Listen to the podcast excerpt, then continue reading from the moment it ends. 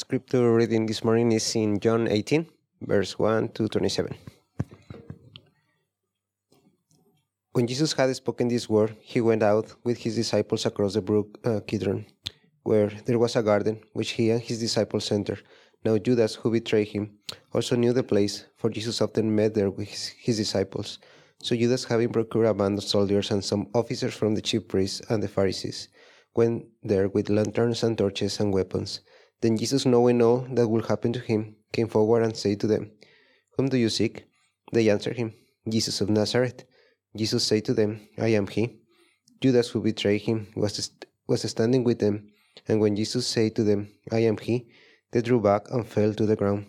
So he asked them again, "Whom do you seek?" And they say, "Jesus of Nazareth." And Jesus answered, "I told you that I am he. So if you seek me, let this man go." This was to fulfill the word that he had spoken, "Of those whom you gave me, I have lost no one."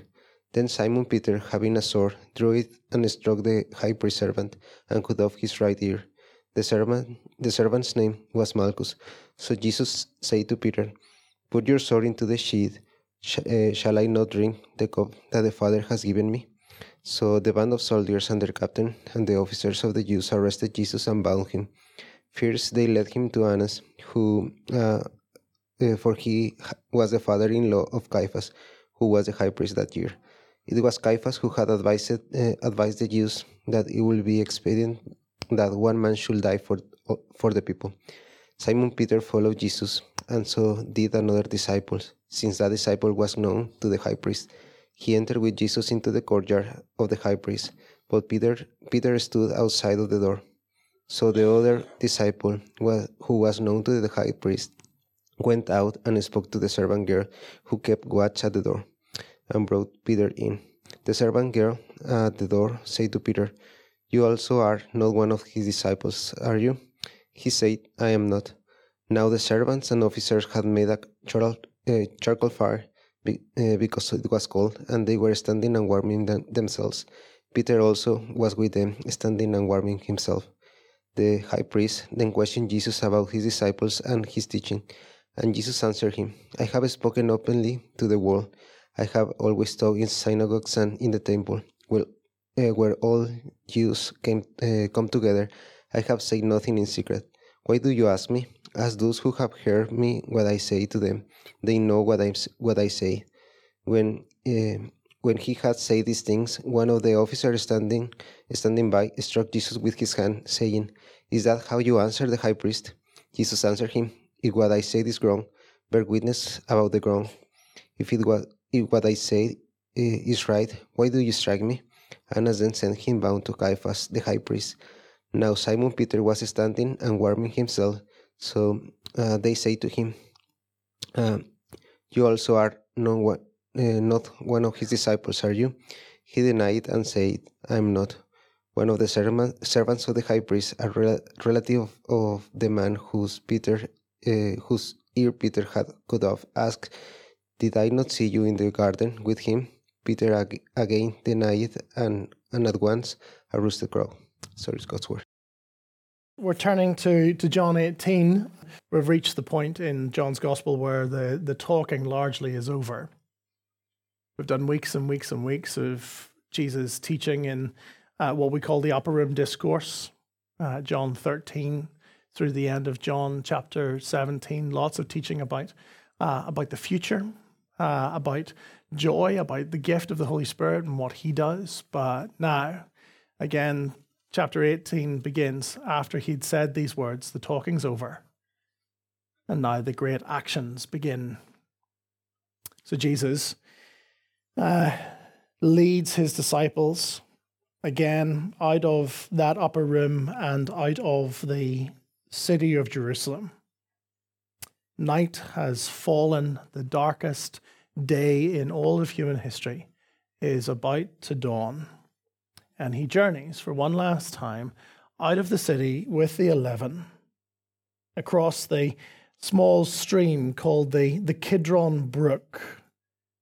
Tiny little stream that started up in the Temple Mount that flowed down past the old city of Jerusalem marking out the city of Jerusalem from the Mount of Olives, and he would cross over that stream. That stream, which flowed from the temple court at this time at Passover, was running red with the blood of the sacrifices. Usually about 250,000 lambs and goats and bulls were slaughtered at Passover, and so this blood-red brook trickles down, and the Lamb of God steps over it as he walks up the Kidron Valley to the Mount of Olives. The garden, which the other gospel writers note is the Garden of Gethsemane. John, in his account, simply notes that this place was known also to Judas. Did Jesus leave the city just to pray? Or did he leave because Judas knew where he was going? Was Jesus walking into a trap? Or was he setting one? The city at Passover would swell by about 200,000 people. The ancient city of Jerusalem is teeming. And Jesus leaves and goes somewhere quiet. Perhaps he leaves because he doesn't want a public revolt at his arrest. He sets a trap and he waits to spring it. Judas has conspired with both religious and political leaders. And now he comes with a mob, not just of Jewish temple guards, but we're told a battalion, a detachment, a band, verse 3, of soldiers. That band of Roman soldiers would have been about 200 men. So you got to kind of picture in your mind's eye the type of crowd that's coming out to arrest Jesus. All of humanity, Jew and Gentile, are coming out to subdue and to silence the Word made flesh. Yet in the midst of all of the drama of these unfolding pages, there is one who is in utter and unwavering control over every beat, over every movement, and it is not Judas, it is not the authorities, it is certainly not the disciples. John tells us in verse 4, then Jesus, knowing all that would happen to him, came forward and said, whom do you seek? And so we come this morning, not just to learn the information about those events, but to consider their significance. The one who is in utter control of his destiny. Let us consider it under three headings. First, let's consider Jesus' great claim. There's a great claim here from Jesus. Let's figure it out. Judas comes to the garden and the trap is sprung. He arrives just as he was meant to, at the appointed place, at the appointed time, and Jesus, stepping out of the shadows, asks, whom do you seek? Verse 4. And they answer him, verse 5, Jesus of Nazareth. They're thinking about his background, his earthly lineage, Jesus of Nazareth. And Jesus responds in verse 5, Jesus said to them, I am he. Judas, who betrayed him, was standing with him when Jesus said to him, I am he. They drew back and fell to the ground. How is it that when Jesus says, I am he, 200 Roman soldiers fall to the ground? Why does that happen? What's the significance? What's going on here? Well, first of all, one of the things that you need to know is that the word he is inserted into the English translations in order to smooth out the reading. There's no he in the original. It's Jesus steps forward. Whom do you seek? Jesus of Nazareth. And he steps forward and he says, I am. And they stagger and fall back. Jesus says, I am. Ego eimi. Now, there's great significance to these words, to I am. You've got to cast your mind back to the book of Exodus, to Exodus chapter 3. Exodus chapter 3 is the scene where Moses comes before God in the form of the burning bush. He's there in the wilderness of Midian, and he sees that there's a bush that's on fire and it's not being consumed, and so he goes forward, and the Lord God speaks to him from the bush. And in the course of their conversation, God is telling Moses, "Go to Pharaoh." And say, let my people, the people of Israel, let them go, because they were in slavery in Egypt. And Moses at one point, in verse 14, says, who should I say has sent me to them? And God says, tell them I am sent you. That is God's name. Yahweh, I am. I am who I am, or I will be who I will be, the ever-living one. Tell him, I am sent you.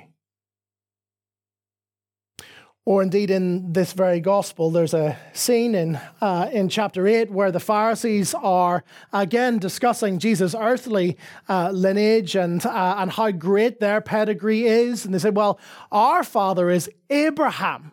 We're descended from him. And Jesus looks at them and says, before Abraham was, I am. He is taking that divine name upon himself. When Jesus steps forward and says, I am, he is making a great claim. He's making a staggering claim, no pun intended. He is claiming to be God. This, you need to recognize, this is different to every other founder of any world religion. Most founders of world religions, whether it's Muhammad or Buddha, they expressly, deliberately, explicitly do not claim to be God. Whereas Jesus has every confidence in taking that name upon himself. And John wants us also to be confident that this claim is a historical one, that we can be confident that this is something that actually happened. That's why we get little details all the way through this passage. One of the chief ones is the naming of the servant who had his ear cut off. His name is Malchus. Why do we learn his name? Well, we learn his name because John wants us to be confident that what we are reading is eyewitness testimony. The idea being that if you were a first century reader, you could go to Jerusalem and find the guy still bearing the scars. Say, were you in the garden the night they arrested the one that they called the Christ? Is your name Malchus? And he would turn and he would say yes. There's a great and scholarly work called Jesus and the Eyewitnesses. If you ever want to look at, by a guy called Richard Bauckham, Bauckham, Richard Bauckham, Jesus and the Eyewitnesses. And it makes the case very convincingly that what we have in the Gospels, Matthew, Mark, Luke, and John, are eyewitness testimony to what is unfolding in these events. And why? Why include these details? Because when you're making such extraordinary claims, John wants you to be confident that these claims are rooted in history, that they are verifiable. But each one of us here this morning must reckon with the claims of Jesus. Is he the great I am, the eternal Son of the Father, or is he not? And if he is, what implications does that have for your life? Jesus is making an extraordinary claim. Point 2. John not only shows us an extraordinary claim, but shows us our great need. Second, our great need. You might be sitting there and say something like, well, I could go around saying that I'm God, doesn't make it true. Yes, that is quite right. But then you must consider the response of the people here in the garden. Jesus steps forward. Who are you looking for? Jesus of Nazareth. I am. And their response? All right, great, let's go. No, they stagger and they fall back to the ground. Why? Why do they fall back? Why do they fall to the ground when Jesus says, I am? When he reveals that divine name to them? Well, one of the things that you need to see is that all the way through the Bible, this is how people respond when they come face to face with God.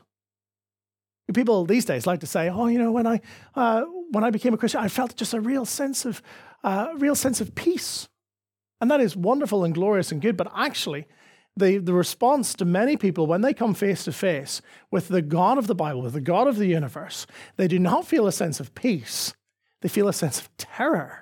And they fall down. Moses again before the burning bush. When he encounters God, he falls down. He hides his face. That is, he goes prostrate on the ground because he cannot bear to be in the presence of God. When the temple in Jerusalem was first consecrated by King Solomon, we're told there that the glory of God, that is the weightiness of his presence, fell upon the temple, and that the priests in the temple could not stand to minister the sacrifices. The glory of God caused them to fall again on their faces. Or perhaps more famously, Isaiah's vision of God. You don't know it, it's at the start of Isaiah chapter 6. In the year that King Uzziah died, I saw the Lord high and lifted up, and the train of his robe filled the temple, and around him were 6 seraphim, each of them having 6 wings, and with 2 they covered their faces, and with 2 they covered their feet, and with 2 they flew, and they cried, Holy, holy, holy is the Lord God Almighty. The whole earth is full of his glory. At the sound of their voices, the posts of the temple shook. And I cried aloud, Woe is me, for I am undone, for I live among a people of unclean lips. He falls to the ground. I am undone is literally, I'm coming apart at the seams because my eyes have seen the Lord. Or Peter, we're told in Luke's gospel, has a very odd reaction to Jesus right at the start of Jesus' earthly ministry. You might remember the story from Sunday school.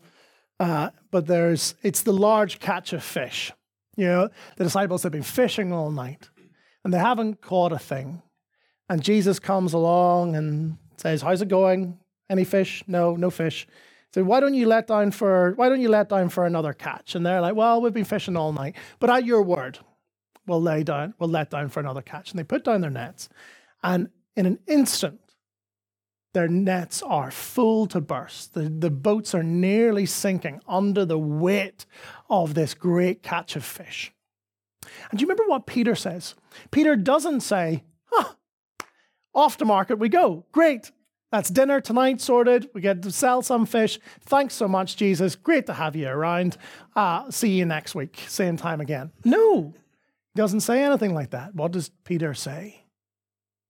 He says, Depart from me, Lord, for I am a sinful man. Falls down before him and begs Jesus to leave. Why? When people come face to face with God, they cannot help but fall down. Why is that? Well, think about it. When you come face to face with the most intelligent person that you have ever met, do you feel smart or do you feel stupid? When you meet the most beautiful person that you have ever met, do you feel pretty or do you feel ugly? Imagine then confronting absolute moral purity, stunning holiness, absolute glory. You don't feel proud. You feel sinful. And you fall to the ground. It is as though, at this point, it is as though Jesus is giving one last flex. It is as though he opens up one tiny chink of light of who he truly is for one last time and says, I am. And this mob, at those two glorious words, in that moment, all of their swords and all of their clubs and all of their lanterns become laughably useless. And they fall back. Why? Because none of us can stand in the presence of God.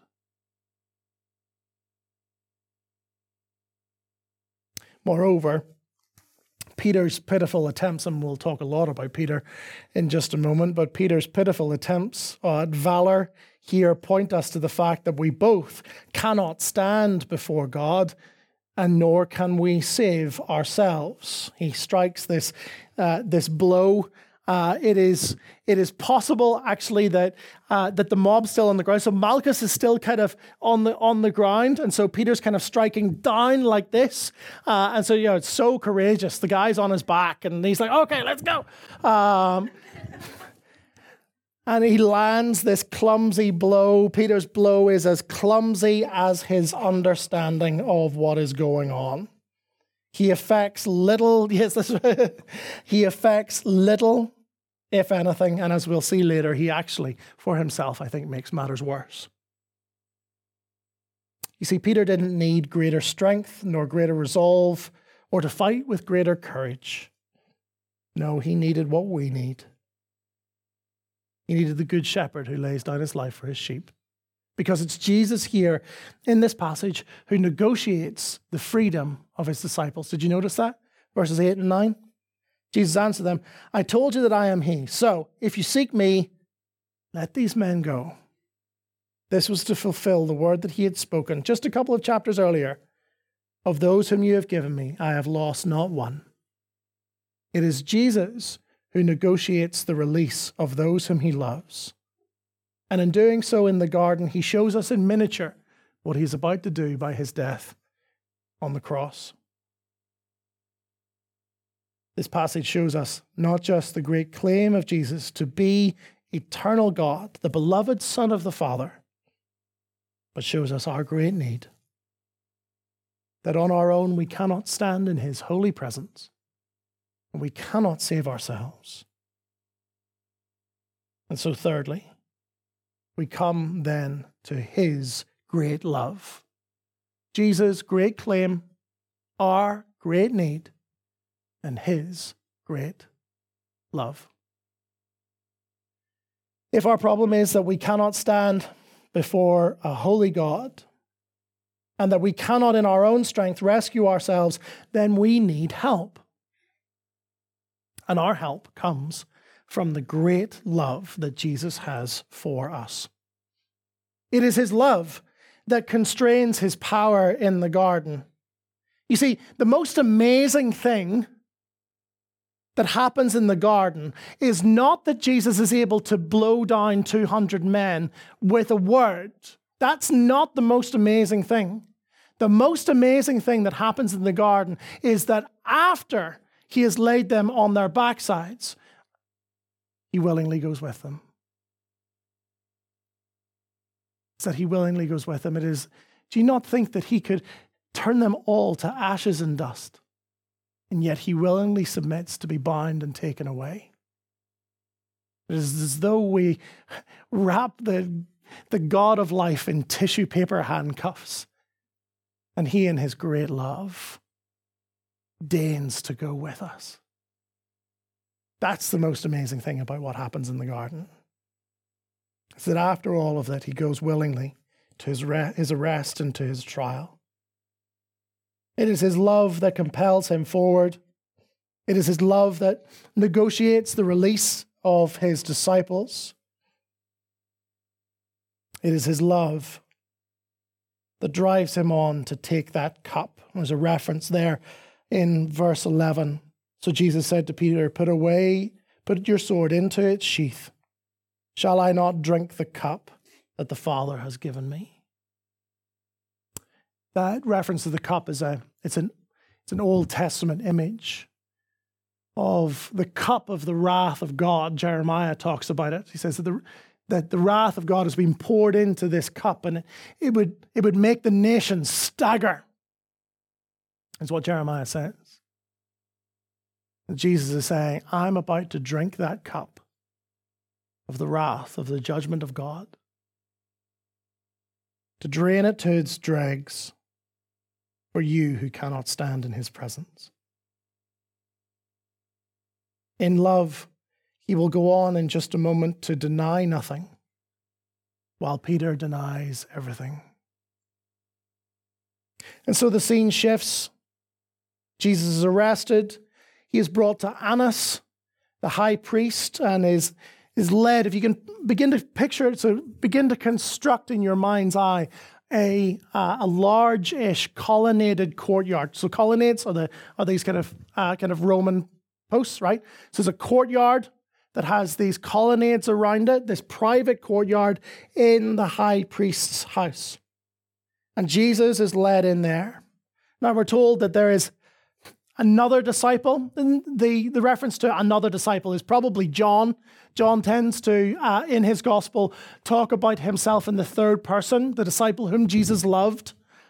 Here he's another disciple, and he has enough family connections in order to grant Peter access to the courtyard. And so he goes in for a moment, he comes out, says, he's with me. And Peter begins to make his way into the courtyard. Now in the courtyard, some of the 200 that had arrested Jesus over in one corner. So imagine we're over in one corner here and they've lit a fire. You think of homeless people under an overpass. They might have set fire to an oil drum. It's that sort of idea. They're crowded round. There's a fire here and Jesus is over on the other side of the courtyard being questioned by the high priest. And so there's line of sight and line of sound.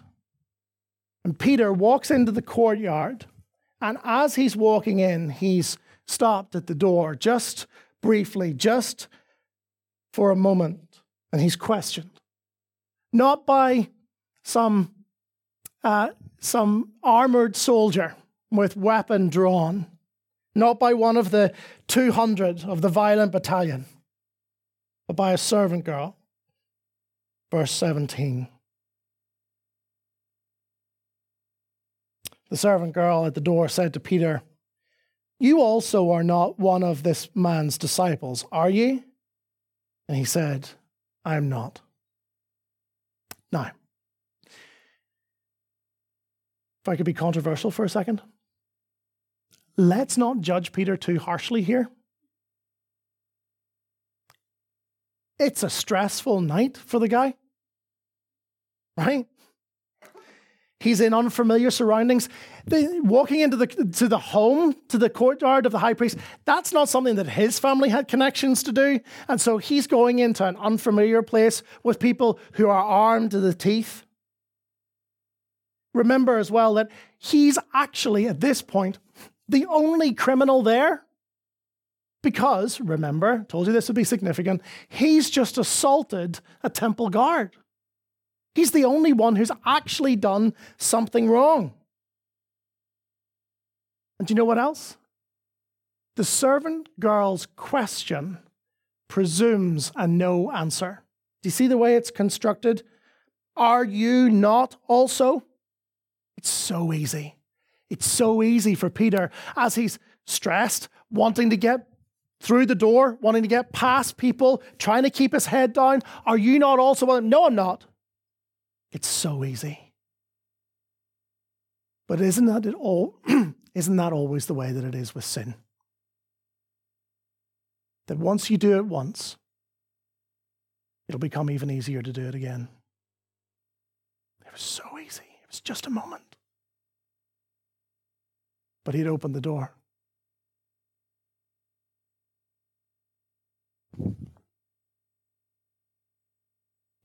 They walk into the courtyard. Excuse me. They walk into the courtyard.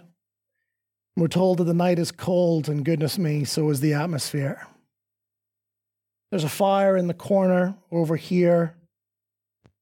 And Peter, who swore eternal allegiance to his Lord, who swore that he would lay down his life for him, goes and stands where? Goes and stands alongside those who were arresting his Lord and warms himself by the fire. The camera moves through the crowd. Think of it in your mind's eye. We've come from Peter and we're moving through the crowd and we're hearing just for a moment the trial that Jesus is undergoing. And what do we see there? Well, Jesus stands up to all of their accusations. He stands up in the face of their interrogation. He denies nothing and he outmaneuvers them by his wisdom. And we know that Jesus is winning here because what do? They strike him. Isn't violence always the last resort of desperate men? The Son of God is on trial and he is keeping his cool. He is winning and they hate him for it. But there's another trial. It's about to ramp up. There's another man on trial, and his questioning is about to begin again. And so the scene shifts. John again repeats in verse 25 that Simon Peter was what? He was standing, warming himself by the fire. That as Jesus faces an icy interrogation by the high priest, Peter, by contrast, is warming himself. More and more distance is growing between them. He has sided by his posture with those who have arrested his Lord. And those gathered around him ask him again. Again, he is given another opportunity to take a stand for the Lord that he said he loved. And yet he denies a second time. Finally, we're told that a relative of the man he'd assaulted come forward. Imagine Peter's blood pressure at that moment. Imagine his heart beginning to thump. He can hear it pulsing in his ears as the question comes again. And he can't see Jesus anymore. He can only see his own safety. He can only see his accusers. And it comes again. Did I not see you in the garden? And here it is. Do or die. Stand or fall. And for the third and final time, he spits out his denials. And at once the rooster crowed. Jesus was right. It all happened just as he had said. Why did Jesus tell him before time that this would happen? To shame him? I don't think so. I think in that moment, Peter realized three things. That he had less strength and resolve than he would have hoped. But second, that nothing was spiraling out of control of the King of Kings. And that though Peter might waver, Jesus never would.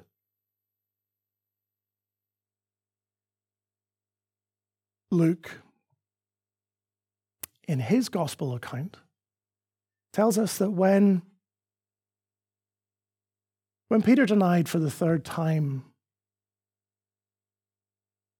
their eyes locked and they looked at one another. Jesus and his Lord, it is as though the crowd of people parted like the Red Sea. Just imagine that Peter for the third time said, I'm not. Nothing to do with this man. The rooster crows and their eyes meet. What did that look say? Can you imagine? What was communicated between those eyes as they locked for that moment. Were they words of condemnation? See, I told you so, Peter. Or a look of love and grace? John Newton wrote a hymn. Excuse me. John Newton wrote a hymn called In Evil Long I Took Delight. And he talks about the look of Jesus. Let me read it for you. In evil long I took delight, unawed by shame or fear, till a new object struck my sight and stopped my wild career. I saw one hanging on a tree, in agony and blood, who fixed his languid eyes on me, as near the cross I stood. Sure, never to my latest breath can I forget that look. It seemed to charge me with his death, though not a word he spoke. My conscience felt and owned the guilt and plunged me in despair. I saw my sins, his blood and spit, and helped to nail him there. Alas, I knew not what I did, but now my tears are vain. Where shall my trembling soul be hid? For I, the Lord, have slain. A second look he gave, which said, I freely all forgive. This blood is for thy ransom paid. I die so thou mightst live. Thus while his death my sin displays, in all its blackest hue, such is the mystery of his grace. It seals my pardon too. It was cold that night in Jerusalem. But Jesus' love for Peter burned still.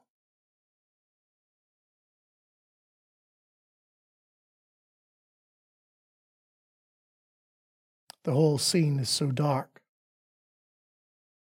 It's nighttime. There's betrayal. There's violence. There's arrest and accusation and denial. The darkest of days when men would commit the darkest of deeds. And yet, through it all, there is one shaft of light piercing that dark night, and it rises from one of the most unlikely places. A man who, when he spoke truer than he knew. John recounts Verse 14. Have a look at it with me. It was Caiaphas who had advised the Jews that it would be expedient, that it would be better that one man should die for the people. How dreadfully right Caiaphas was. We cannot stand before God because of our sin. We cannot save ourselves because of our pitiful, misdirected efforts. We have no strength to keep faith on our own. We need another, one who stands in our place, who would take our sin and give us strength to stand. We here all need Jesus, the mighty King who goes willingly with his accusers, the good shepherd who protects his sheep in the garden and who will rescue them eternally, the faithful one who did not deny himself, the Lamb of God who was sacrificed that we might be set free. Come to him. Come to him this morning, perhaps for the first time.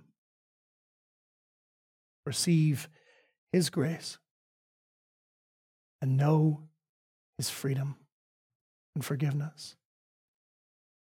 Come, Christian, to the table of the Lord, where we eat broken bread and wine poured out in remembrance of these events, and renew, as a follower of the Lord Jesus, your vow to follow him in the strength that he supplies until your day's end.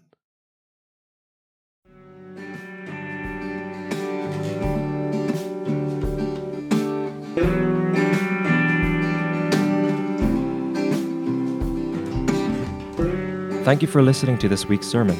If you found this helpful or want to know more about City Church Dublin, please visit our website found in the link below.